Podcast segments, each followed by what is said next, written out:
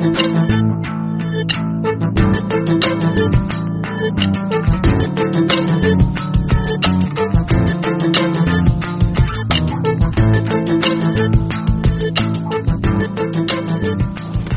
skal vi tale om Lille Frede.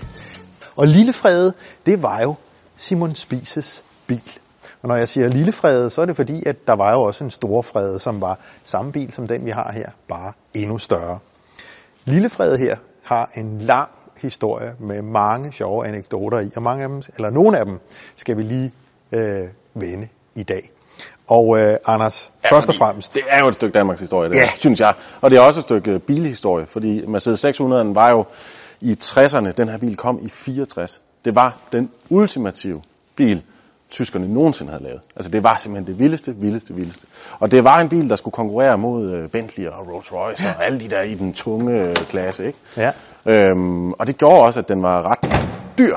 Altså den her bil, den kostede i sin tid seksoghalvtreds tusind D-Mark. Og det er jo sådan lidt svært lige at forstå, hvad seksoghalvtreds tusind D-Mark er. Men hvis jeg skal sætte det lidt i perspektiv, så svarede det til tre Porsche ni elleve af datidens ni elleve fra fireogtres femogtres. Så det har været en ekstrem dyr bil, som Simon Spies har købt. Og ja, nu fik jeg lige åbnet hernede til motorrummet, og det er jo faktisk lidt en opgave. Og det er jo fordi, at det er jo en seks hundrede, og det betyder jo, at det er en... Det er en øh, seks komma tre liters V otte, så der, der er ikke som sådan øh, det helt øh, vilde at sige om motoren. Altså seks komma tre liter V otte, den yder i går så kun to hundrede og halvtreds heste. Det er jo ikke sådan helt vildt, men sådan er det jo i de her limousiner. Der handler det ikke så meget om, hvor mange hestekræfter de yder. Det handler mere om det her afslappede moment, bilen har. Og så har den jo øh, et automatgear, som gør det hele endnu mere afslappet. Men der er også ret mange sådan tekniske... Ja, fordi nu kan det godt være, at motoren er sådan øh, forholdsvis ordinær, men der er jo meget andet ganske ekstraordinære teknik. Der er helt vildt meget i, øh, i den her bil, ikke? I den det er her der. Bil. Altså, øh, noget af det, der er mest interessant, det er, nærm- det er faktisk hydraulikken, som jeg lige vil vise dig heromme bagved. Fordi, altså i nyere biler, der kører alt jo med elmotorer, men i nitten fireogtres, der havde man altså ikke lige den teknologi til rådighed. Så i den her, der er det hydraulisk, det hele. Og det betyder, at der er et hydraulisk system, som ligesom åbner den her klap. Og systemet kører under et hundrede og halvtreds bars tryk. Og det er faktisk så kraftigt, at hvis jeg vil begynde at lukke den her klap igen, uden at trykke på knappen, så vil hængslerne til sidst simpelthen knække fra bagklappen, fordi det er så stærkt. Så i stedet, så tror jeg lige, vi bruger knappen.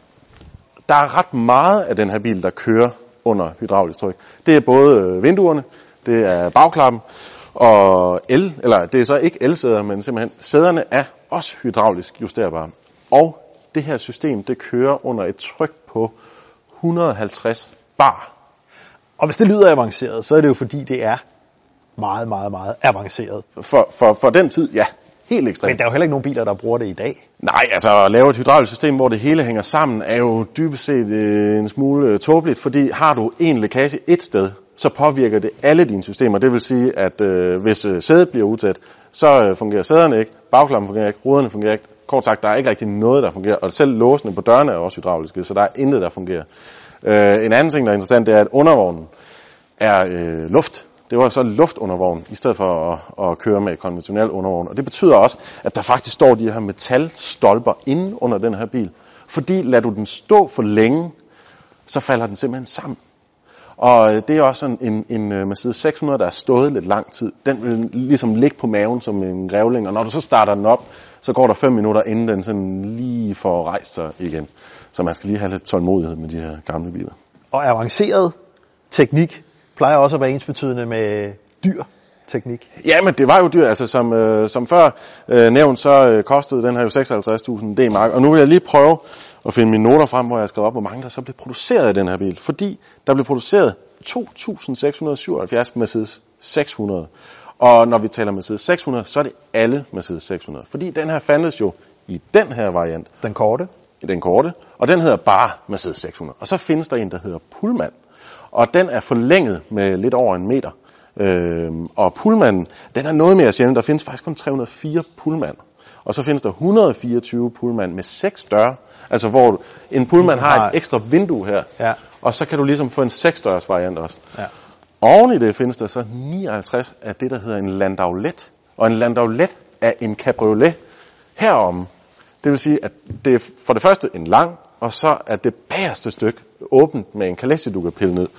Og for virkelige nørder, så findes der faktisk to kupéer. og, og forestille sig den her bil som en firepersoners kupé, er nok noget af det mest ekstreme, vildeste, ekstravagante, man overhovedet kunne den finde dengang. Nej, der findes ikke særlig mange billeder. Men, men, men når vi nu kommer lige tilbage til pengene, altså nu siger jeg dyr, altså selve bilen her, der er ikke så mange af dem, det plejer at betyde, at de er forholdsvis dyre at købe. Er den det? Altså i dag kan mm-hmm. man sige, ja. Det er jo stadigvæk en, en forholdsvis dyr bil, men det er ikke så meget indkøbet. Det her det er en af de biler, hvor hvis du har råd til at købe den, det er ikke nok. Du skal have råd til at holde den ved lige. Det kan koste tusindvis af kroner at holde sådan en bil her ved lige. Det, altså, du kan nærmest, hvis du kører den her bil til service, så svarer den nærmest til at købe en mikrobil eller en minibil. Så, så meget kan det koste, og det er ikke engang, at det er ikke for sjov. Altså det er øh, serviceregninger i flere hundredtusind kroners klassen. Og det gør også, at det er meget få, der har råd til at have sådan en bil. Og jeg har lige skrevet op, bare for at nævne et par kendte ejere af den her model.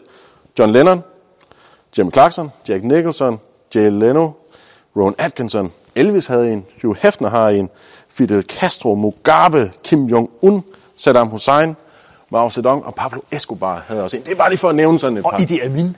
Idi Amin havde som, også en. Der er, som, altså, det her er, det har man altid sagt, det er den foretrukne bil for en diktator. Ja, og den blev jo nærmest den tilnavnede diktatorbilen. Ja, fuldstændig. Men det er jo heller ikke svært at forstå, hvorfor den fik det. Nu står vi i uh, My Garage ja. i Vejle, hvor bilen den står nu. Ja. Men her i forruden ligger jo faktisk uh, registreringsattesten, og det er det jo ikke... Er beviset på den her bils historie. Ja, fordi nu er det, det er jo ikke den originale registreringstest, for nej. Jeg kan læse her, at den er lavet den femtende i anden nul to, men der står også, at den blev registreret første gang den treogtyvende i tolvte fireogtres. Det er nemlig rigtigt, fordi den her bil var, øh, var en, som Simon Spies bestilte i øh, nitten fireogtres. Og han ringede sådan set til Bohnstedt-Petersen, som var den, øh, det var jo Mercedes-importøren i Danmark på det pågældende tidspunkt, og sagde, at han gerne ville have en Mercedes seks hundrede Pullman. Og det var den lange. Og så sagde Bohnstedt-Petersen, ja, men det kan du så desværre ikke lige få, eller du skal i hvert fald vente et år, og øh, det var jo ikke acceptabelt. Så han formanden den her, ventede ikke. Formanden ventede ikke, så han startede med en af, af han startede altså med en standard Mercedes seks hundrede. De kunne levere med det samme, bare lige for at få ventetiden til at gå. Så han havde den her at køre rundt i cirka et års tid, inden den lange, som nu bliver kendt som Lange Frede, kom, og den står i dag på Teknisk Museum i Helsingør.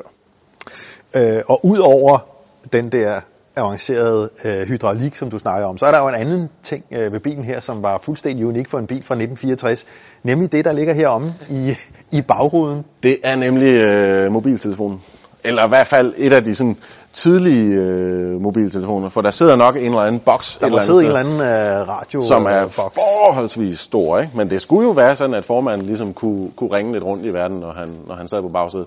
Og det skal så siges, at at øh, Simon Spies kørte jo øh, på bagsædet af den her bil i det her år, men da han fik den lange, så kørte han altså ikke rigtig i den her mere.